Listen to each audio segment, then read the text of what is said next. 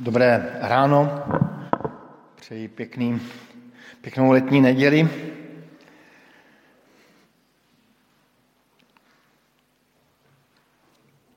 Během prázdninových kázání jsme zvolili téma sny, prázdninové sny, o čem tak sníme, když jsme někde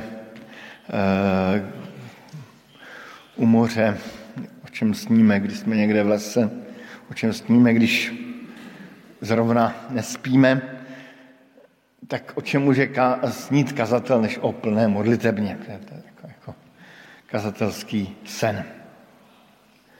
Vzpomínám si, jak jsem jednou vyprávěl jednomu staršímu kamarádovi o tom, že někdo prožil nějakou takovou konverzi, obrácení k víře a on mě tak upřímně a z celého srdce na to pověděl, takový komentář, říkal: víš, když se něco takového stane, tak to je úplně naprostá výjimka.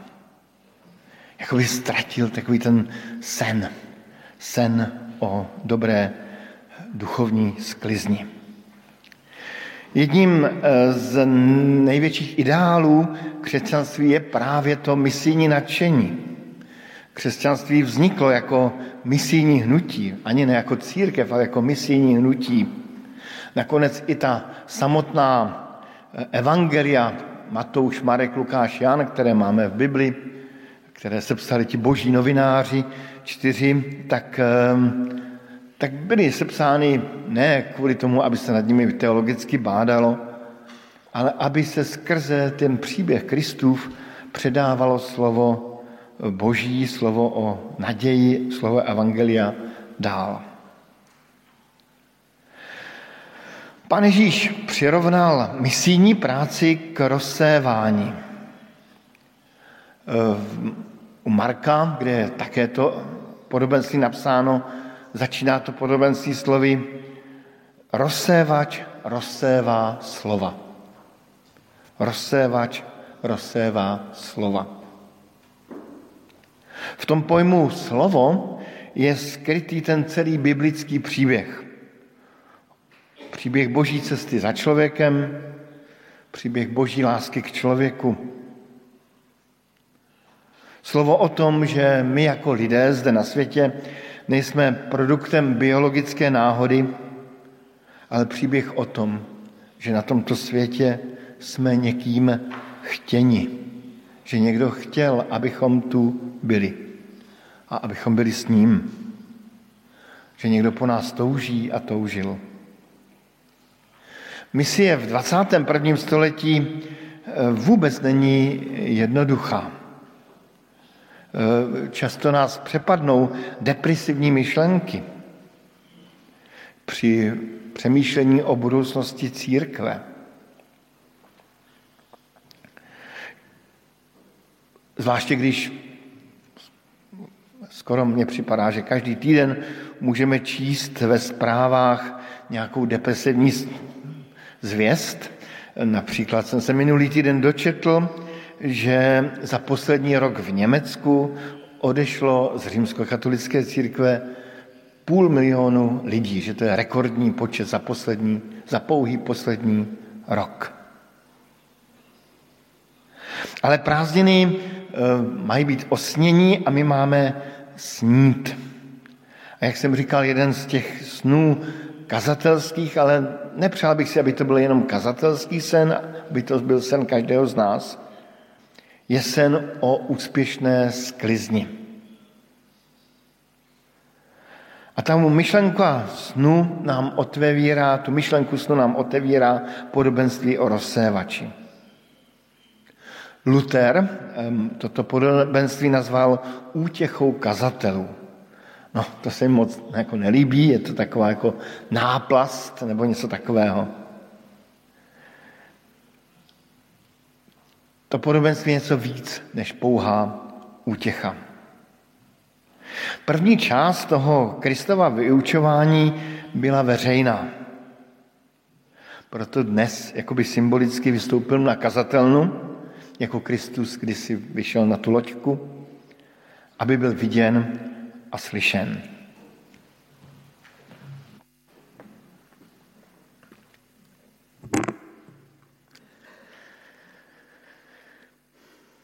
Pán Ježíš začal slovy, i vyšel rozsévač, aby rozséval. V té Ježíšově době byla sedba realizována tak, že první šel rozsévač a hned za ním šel ten, kdo oral. Kdo zaoral to zrní do země. Právě proto, aby to zrní neodnesl vítr, nebo ho nesezobali ptáci. A právě této činnosti rozsévání přirovnal Kristus způsobení Božího slova. A tak sedba Božího slova pokračuje i dnes, každý den a mluví ke každému člověku. A Pán Bůh mluví nejenom slovy, ale i činy, vůněmi, pocity, pohledy. Ale především je tam řeč o slově. Rozséváč rozsévá slovo. A jak to bývalo při setí běžné, některá zrna spadla podél cesty, přišli ptáci a sezobali je. Jiná na skalnatá místa, rychle vzešla a uschnula. Jiná padla do trní a to trní udusilo ten klas. A jiná padla do dobré země a vydala úrodu. Některá 100násobnou, jiná 60násobnou, jiná 30násobnou. A tak to potomenství může vyznít velmi pesimisticky. Ujme se jen 1/4 zrní. To je velmi málo. Sedba má mnoho úskalí a obtíží. Úroda je ohrožena plevelem. Ale ten jednoduchý příběh v souhrnu vlastně nevypráví tolik o těch úskalích, jako ubezpečuje, že úroda bude. Že se něco na tom poli urodí. A i když nějaké zrno padne na ušlapanou cestu, jiné na kameny, jiné zapadne do plevele, to ještě neznamená, že úroda je ohrožena. Obtíže neznamenají, že máme ustat, přestat ve sedbě. To neznamená, že máme ztratit sny o úrodě. V dobré zemi, v dobré ornici semena vydají úrodu. A Pán Ježíš si dává záležet, když vyjmenovává některá 100násobnou, jiná 60násobnou, jiná 30násobnou. To totiž není vůbec malá úroda. To je hodně velká úroda.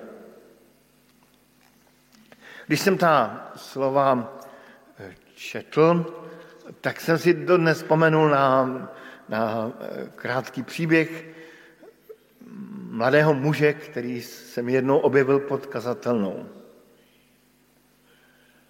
o kterém jsem už věděl, že prošel takovou zvláštní konverzí od takového úplného pohanství k víře. My jsme se později setkali a později jsme setkávali častěji. Později byl pokřtěn i připojil se ke společenství našeho sboru a dnes vydává úrodu. Možná 100násobnou, možná 60násobnou, možná 30násobnou. Je takovým jedinečným misionářem na školách, ve světě internetu. Na jeho příběh jsem si vzpomenul, když jsem četl o té úrodě. A navíc, když se vrátíme k tomu podobenství, tak tím typem půdy není myšlen nějaký typ osobnosti. Není zde popisována nějaká neměnná danost lidské duše. Spíše reakce v určitou chvíli, Člověk nemusí být vždy a na celý život odsouzen, že bude k tomu, že bude tvrdou půdou, nebo že bude zaplavelenou půdou. Není zde doporučováno, že si máme snažit tu neúrodnou půdu nějak zúrodnit. Máme zasévat Boží slovo, slovo evangelia, slovo o království. A možná dnes úrodu neuvidíme, ale možná zítra už ano. Ta naše práce má smysl. Máme mít sen. Sen o dobré žatvě. Já bych to podobenství nazval, že to je takový realistický misijní sen. Nám se často zdají sny, které jsou absolutně nerealistické, ale toto je realistický sen. Proč Pán Ježíš tato podobenství vyprávěl? Někteří vykladači písma svatého si všimli, že v předchozí kapitole, která podle Matouše i dalších evangelistů se odehrává ve stejný den toho vyučování o sobě, takže tento den se prostě k Pánu Ježíši Kristu nedařilo. Kdybyste předchozí kapitolu četli, zjistíte, že jeho mise prostě nebyla úspěšná. Čteme tam o téměř marném argumentačním boji s farizeji. Farizejové se tam ukazují doslova natvrdlí. Dokonce obvinují Krista z nejrůznějších obvinění. Dokonce mu říkají, že má démona. Slova Kristova se od nich odrážela jako od udupané skály nebo udupané hlíny. A na konci vysilující diskuze s farizeji přichází rodina Krista, Ježíšova matka a bratří, a chtějí Krista odvést domů, protože se jim zdá pomatený, dodává evangelista Marek. A to už musela být, řekl bych, poslední bodka za těžkou prací. Možná, že by někdo v tuto chvíli vzdal svoji misi. Možná, že by někdo bouchl dveřmi nebo sám vybouchl někde uvnitř srdce a rozčílil se. Ale místo toho Pán Ježíš vypráví realistické podobenství o rozsévači. O semeni, které dopadá na různé typy půd. Méně nebo více úrodných. To však učedníkům nebylo úplně jasné, o čem to ten Kristus mluví. A to vysvětlení jim Ježíš osobně předává. A proto i já teďka se stoupím z kazatelny, abych jako tak trošku naznačil takové jako soukromé vyučování Krista o tom podobenství.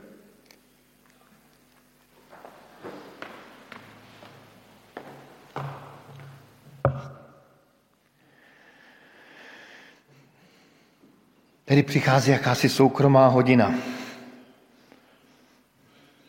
Podobenství Pán Ježíš převyprávil ještě jednou. Tentokrát ale s důrazem na ty rozmanité půdy. A pak pojďme si jeho důrazy projít. Nebude to už dlouhé, nebojte se. Zrno, které padlo podél cesty. To jsou ti, kteří zřejmě nepochopili, oč tu běží. Ti, kteří slovo odmítnou. Takové odmítnutí, které i my jsme někdy zažili, může být zraňující. Dodnes si pamatuju, jak jsem jako takový nadšený mladý křesťánek, který ještě vůbec nevěděl, čemu věří, ale myslel si, že ví, čemu věří, vyprávěl něco z Bible svému kamarádovi, letitému kamarádovi, a on mě na to odpověděl. Dodnes tu větu slyším a dodnes vidím i to místo v električce, kde mi to takto odpověděl. Teda Peťo, netušil jsem, že budeš věřit takové blbosti. Ta slova se tehdy do mě zařízla jako ostrý nůž do těla. Jindy se setkáváme se skrývaným úsměvem a rozpaky na tváři slušných odmítačů. Někdo nám tak řekne, tak to je každého věc, to je velmi osobní věc. Tak vy tomu věříte tak, já nějak jinak. Občas slýchávám takové velké vyznání. Já mám svého Boha. Semeno padlé podél cesty. Přichází zlý, aby to semeno zlikvidoval. A tak my třeba s někým mluvíme a je to marné. Je to, jako kdybychom nic nezaseli. Pak Kristus vypráví o semenu, které padlo na skalnatou půdu. To jsou lidé, kteří přijímají a rozhodnou se pro křesťanskou víru, pro křesťanskou cestu. Jsou z ní nadšení, dokud jim to přináší nějaký užitek a výhody. Dokud získávají radost a uspokojení. Ale jakmile dojde k závazku, k nárokům na křesťana, nebo dokonce k něčemu závažnějšímu, něco jako je pronásledování křesťanů, tak běžné v celém světě, člověk víru odloží. Zajímavé je, že o první skupině se Ježíš vyjadřuje, že ti první slovo přijali, ale nepochopili. Ale u třetí a druhé skupiny tam nic o chápání není. Jakoby to nechává Kristus otevřené. Prostě někteří pochopili a někteří nepochopili vůbec nic. Setkával jsem se ve východních Čechách s jedním starým mužem, rozvedeným, který mi vždycky říkal: rozhodně vyprávějte lidem ten můj příběh. Možná krátce ho přiblížím, protože se dotýká cukrové, protože tento muž chodíval zde do sboru někdy před mnoha desítkami let. Chodíval zde se svou snoubenkou a byl ohromně rád, že ta snoubenka tak vzala vážně křesťanskou víru, křesťanské hodnoty. Vzala ji vážně až do svatby. Když si ho vzala, tak ten bratr konstatoval: a já jsem vůbec netušil, že ona nic nepochopila. A vždycky mě říkal: vyprávějte to lidem, varujte je, protože potom nastalo v jeho životě trápení, které skončilo i rozvodem a takovým rozčarováním z života. Tedy dokud to bylo pro ní výhodné, byla křesťankou. Ale pak se ukázalo, že nic nepochopila. Zrno padlé do trní, to je další příběh. To je trošku podobný příběh jako to zrno na skalnaté půdě, ale je tam nějaký dlouhodobý postoj. Takoví lidé mají v životě mnoho důležitých starostí. A Boží království je jedno z těchto starostí. Jejich víra roste a kolem jejich víry roste i další rostliny. Kolikrát jsem slyšel od lidí větu: já jsem stále věřící. Já jsem nestratila víru v Boha, nebo já jsem nestratil víru v Boha.